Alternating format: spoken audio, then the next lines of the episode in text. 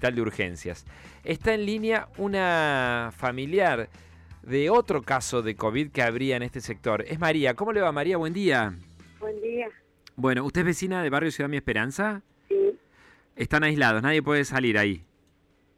Sí, algunas manzanas, no todas. Ah, no todas. ¿Usted está en las manzanas que están aisladas o, o- o tiene...? Me toca parte, me toca una parte, sí. Bien, o sea, no puede salir nadie de su casa por más que trabaje en un servicio esencial hasta nuevo aviso.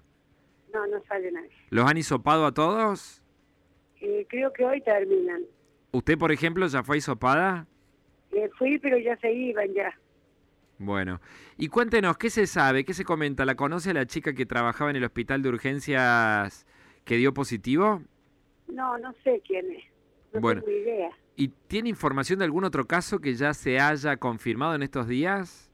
Bueno, hasta acá, que yo sé, son cinco, ¿eh? Eso se comenta en el barrio, cinco casos de No, coronavirus positivo. no, lle- llevaron a aislar, no sé a un hotel, a donde llevaron la familia.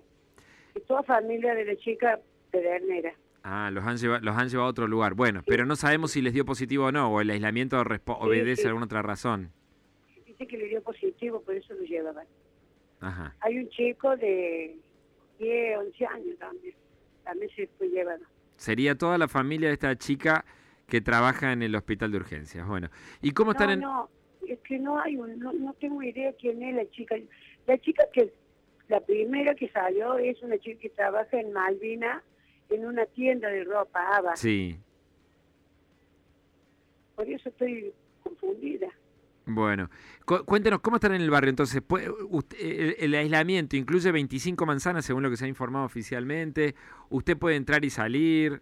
No, se tiene que quedar todo el tiempo ahí dentro. No, no, mira, yo no tengo idea porque yo tengo una salida que es el frente a la avenida. Y no me han dicho nada, no tengo idea, pero sí el costado, que donde yo tengo mi kiosquito, está cerrado.